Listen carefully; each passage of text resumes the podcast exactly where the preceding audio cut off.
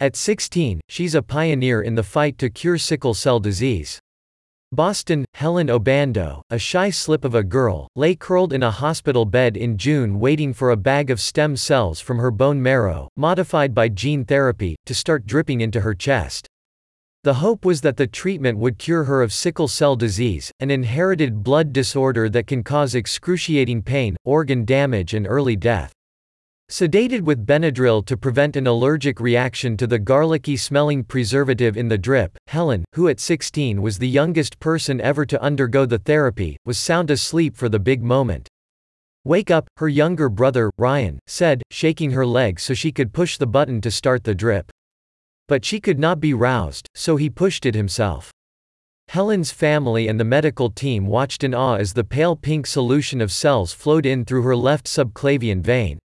It was a critical moment in medical science. For more than a half century, scientists have known the cause of sickle cell disease. A single mutation in a gene turns red blood cells into rigid crescent or sickle shapes instead of soft discs. These misshapen cells get stuck in veins and arteries, blocking the flow of blood that carries life-giving oxygen to the body and causing the disease's horrifying hallmark, episodes of agony that begin in babyhood. Millions of people globally, a vast majority of them Africans, suffer from sickle cell disease. Researchers have worked for decades on improving treatment and finding a cure, but experts say the effort has been hindered by chronic underfunding, in part because most of the estimated 100,000 people in the United States who have the disease are African American, often poor or of modest means. The disease also affects people with Southern European, Middle Eastern or Asian backgrounds, or those who are Hispanic, like Helen. This is the story of two quests for a sickle cell cure, one by the Obando family, and one by a determined scientist at Boston Children's Hospital, Dr. Stuart Orkin, 73, who has labored against the disease since he was a medical resident in the 1970s. Like many others affected by sickle cell, the Obando family faced a double whammy, not one but two children with the disease, Helen and her older sister, Haley. They lived with one hope for a cure, a dangerous and sometimes fatal bone marrow transplant usually reserved for those with a healthy sibling as a match.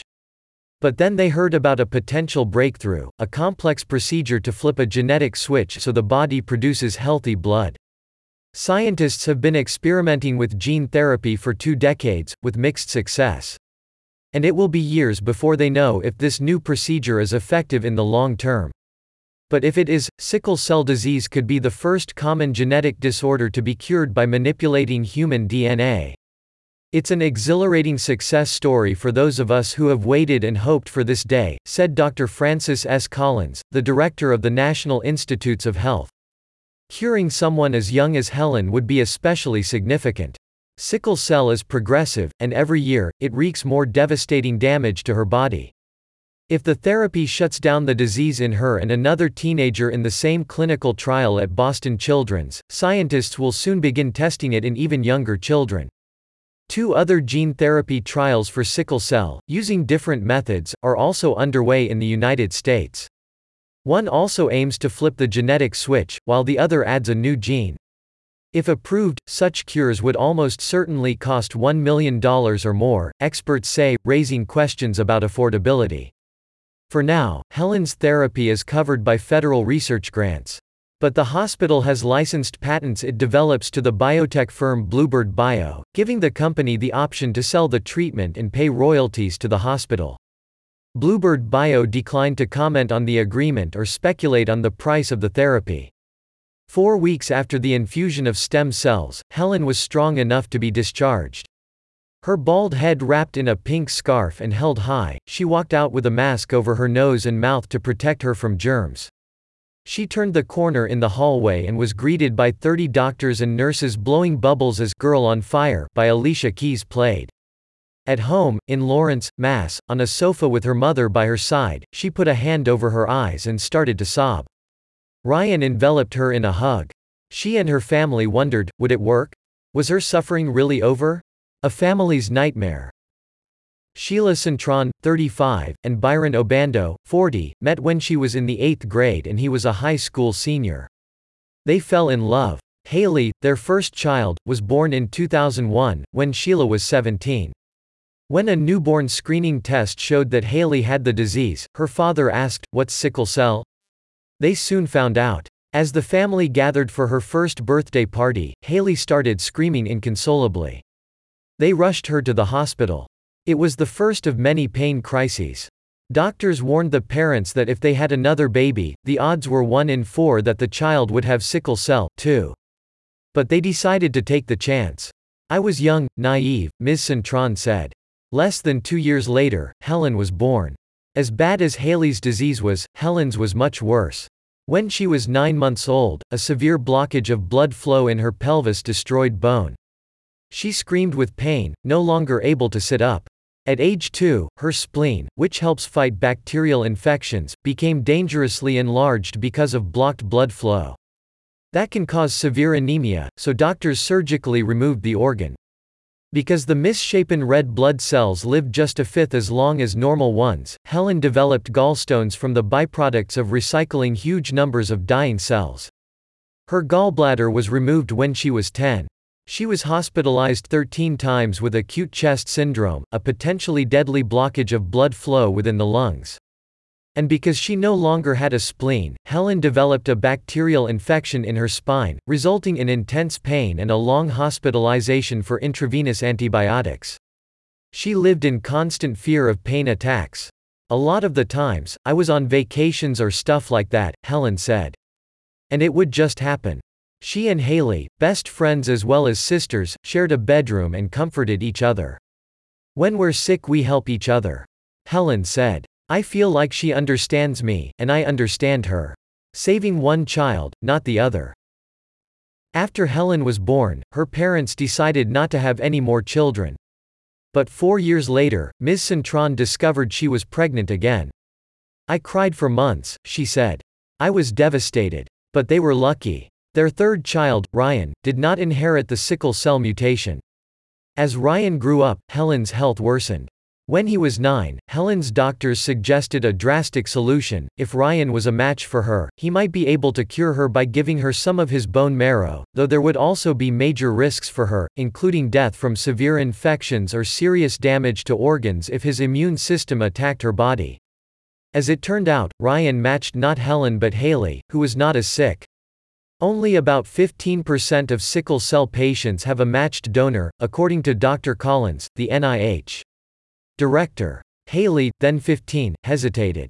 She loved children and said she would forego a cure if the harsh chemotherapy that would destroy her marrow to make way for Ryan's left her infertile. Then her mother learned that one of Haley's ovaries could be surgically removed and frozen, preserving the possibility of childbearing. When I went to go get my bone marrow transplant, Haley said, I was always praying that my sister gets a cure, too. The transplant succeeded, but her parents asked themselves how they could stand by while one daughter was cured and the sicker one continued to suffer. There was only one way to get a sibling donor for Helen have another baby. In 2017, the couple embarked on another grueling medical journey. Mr. Obando had a vasectomy, so doctors had to surgically extract his sperm from his testicles. In four attempts, Ms. Cintron had 75 eggs removed from her ovaries and fertilized with her husband's sperm. The result was more than 30 embryos. Each embryo, created in a petri dish, was genetically tested. Ms. Cintron, a manager for a health care company, and Mr. Obando, a manager at a medical equipment supplier, had health insurance. But they still spent $90,000 of their own money, draining their bank account and maxing out their credit cards. I kept thinking, this is an opportunity for my daughter. I need to do whatever it takes, Ms. Cintron said. In the end, not a single embryo was both free of the sickle cell gene and a match for Helen. So the family decided to move to Mesa, Arizona, from Lawrence, Mass., where the cold, which set off pain crises, kept Helen indoors all winter. The family had already sold their house when they heard that doctors at Boston Children's were working on sickle cell gene therapy. Ms. Cintron approached Dr. Erica Esrick, a principal investigator for the trial. I have done my research, Ms. Cintron told her. Where do I sign up? But the trial wasn't yet open to children. Figuring out the science. Nothing had prepared Dr. Orkin for the suffering he witnessed in his 30s as a medical resident in the pediatric hematology ward at Boston Children's. It was the 1970s, and the beds were filled with children who had sickle cell, four to a room, curled up, crying in pain. Some had strokes, others had lung blockages. It was a miserable time, he said. He felt helpless. All he could do was give them medicines for pain or antibiotics for infections. But the experience gave him a lifelong goal find a cure. Dr. Orkin knew it was not a popular disease to work on. Funds were scarce in part because there were no strong patient advocacy groups. And, he said, there was a stigma to working on sickle cell because most of the children who had it were African American. Like many other scientists, Dr. Orkin knew there was a solution to the puzzle of sickle cell, at least in theory. Fetuses make hemoglobin, the oxygen carrying molecules in blood cells, with a different gene. Blood cells filled with fetal hemoglobin do not sickle. But the fetal gene is turned off after a baby is born and an adult hemoglobin gene takes over. If the adult gene is mutated, red cells sickle. Researchers had to figure out how to switch hemoglobin production to the fetal form. No one knew how to do that. We didn't know what we were looking for. Dr. Orkin said. We didn't know whether we were looking for something that turned off the fetal or something that was really working to turn on the adult. We didn't know if we were looking for one thing or ten things. We had a period of time in the early 2000s where we had no clues, he said. Dr. Orkin said he didn't believe more money for research would have helped. He needed ideas. Supported by the National Institutes of Health and Howard Hughes Medical Institute, he kept looking. The breakthrough came in 2008. The cost of gene sequencing was plummeting, and scientists were finding millions of genetic signposts on human DNA, allowing them to home in on small genetic differences among individuals. Researchers started doing large-scale DNA scans of populations, looking for tiny but significant changes in genes. They asked, was there a molecular switch that flipped cells from making fetal to adult hemoglobin? And if there was, could the switch be flipped back? They found a promising lead, an unprepossessing gene called BCL11A. We would never in a million years have guessed it, Dr. Orkin said. In a lab experiment, researchers blocked this gene and discovered that the blood cells in petri dishes started making fetal instead of adult hemoglobin. Next they tried blocking the gene in mice genetically engineered to have human hemoglobin and sickle cell disease. Again, it worked. The mice were cured. Patients came next, in the gene therapy trial at Boston Children's that began in 2018. We've really connected all the dots, Dr. Orkin said. But he is not finished. His new goal, a team effort, is to develop a cheap pill to flip the switch. That way a cure could help the millions of people with the disease in poor countries. I think it's feasible, he said. I hope I live long enough to see it. Re-educating blood cells. The trial, run by Dr. David A. Williams, an expert in the biology of blood-forming stem cells at Boston Children's, and Dr. Esrick has a straightforward goal. We're going to re-educate the blood cells and make them think they are still in the fetus, Dr. Williams said. Doctors gave patients a drug that loosened stem cells, immature cells that can turn into red blood cells, from the bone marrow, their normal home, so they floated free in the bloodstream. Then they extracted those stem cells from whole blood, drawn from the patient. The researchers used a disabled genetically engineered AIDS virus to carry information into the stem cells, flipping on the fetal hemoglobin gene and turning off the adult gene. Then they infused the treated stem cells into patients' veins. From there, the treated cells migrated into the patient's bone marrow, where they began making healthy blood cells. It's kind of magical. Dr. Williams said. Manny Johnson was the first patient. He was 21 and had had two strokes by the time he was four years old. The gene therapy worked for him and two other adults, they are now making abundant fetal hemoglobin. The researchers will follow the patients for 15 years to see if the treatment lasts, as the Food and Drug Administration requires in gene therapy clinical trials. With the success in adults, the FDA said Boston Children's could move on to teenagers. Helen gets a chance. All Helen wanted was to be normal. She confided in very few friends that she had sickle cell disease and never told her teachers. I really don't like to talk about it, she said. Only the school nurses knew because she went to them when the pain got so bad she had to go home. She never thought she would be cured. I would go through it all my life, she said. I wouldn't be able to go outside in the winter. I would just have to keep it all a secret. When her mother told her about the gene therapy trial, Helen was frightened. I wanted to see other people go through it first, she said. But the more she thought about it, the more she was ready to take the risk. She dreaded losing her hair from chemotherapy. She was nervous about having an ovary removed. But she decided she would tolerate almost anything if the sickle cell disease would just go away. In the months after the gene therapy infusion at Boston Children's, her symptoms disappeared. But doctors had given her blood transfusions while she regrew her own red blood cells, so it was not clear if the absence of symptoms was because of the gene therapy or the transfusions. As she recovered, Helen returned to her passion, dancing. One day, she came back from her school dance group and told her mother, My legs hurt. It feels funny, Ms. Cintron smiled. That's soreness, she explained. Helen laughed. She had only known pain from sickle cell. Helen was scheduled for her six month checkup on December 16. By then, all the transfused cells were gone, leaving only blood made by stem cells in her own marrow.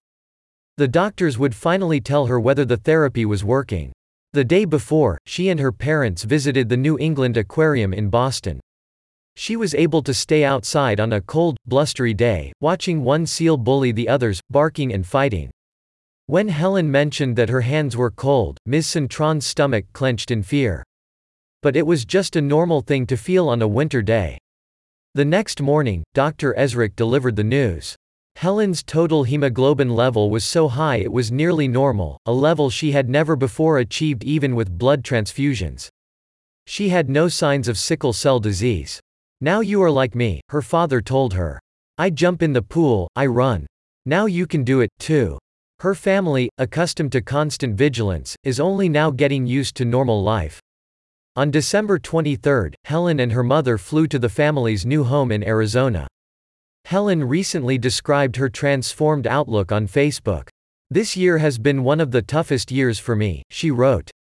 I went through a process I never thought I would go through in my life and it's been one of the best moments of my life. I thank my parents for letting this happen.